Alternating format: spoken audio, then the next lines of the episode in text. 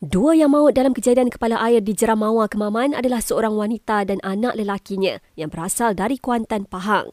Polis Terengganu juga sahkan lapan mangsa masih hilang akibat tragedi berkenaan. Tujuh adalah sekeluarga, manakala seorang lagi adalah tunang kepada salah seorang mangsa. Sementara itu, operasi mencari dan menyelamat mangsa yang ditangguhkan semalam bersambung semula pagi ini. Operasi tersebut terpaksa dihentikan petang semalam ikuran faktor cuaca dan ancaman binatang buas.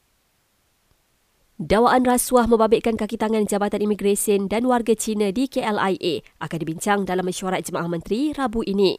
Perdana Menteri juga beri jaminan siasatan rapi akan dijalankan pihak berkuasa berhubung perkara tersebut.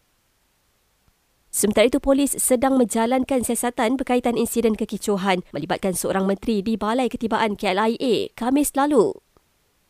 Kementerian Keuangan menjelaskan penuntut IPG tidak dapat inisiatif e-beli rahmah kerana mereka telah terima allowance sara hidup sebanyak RM450 sebulan.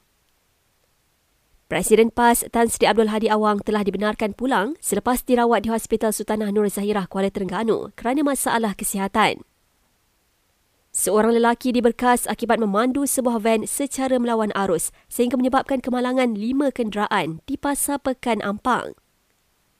Dan polis JB memaklumkan lelaki yang mencederakan dirinya dalam sebuah video viral baru-baru ini dipercayai pesakit psikiatri dan kini dirawat di hospital.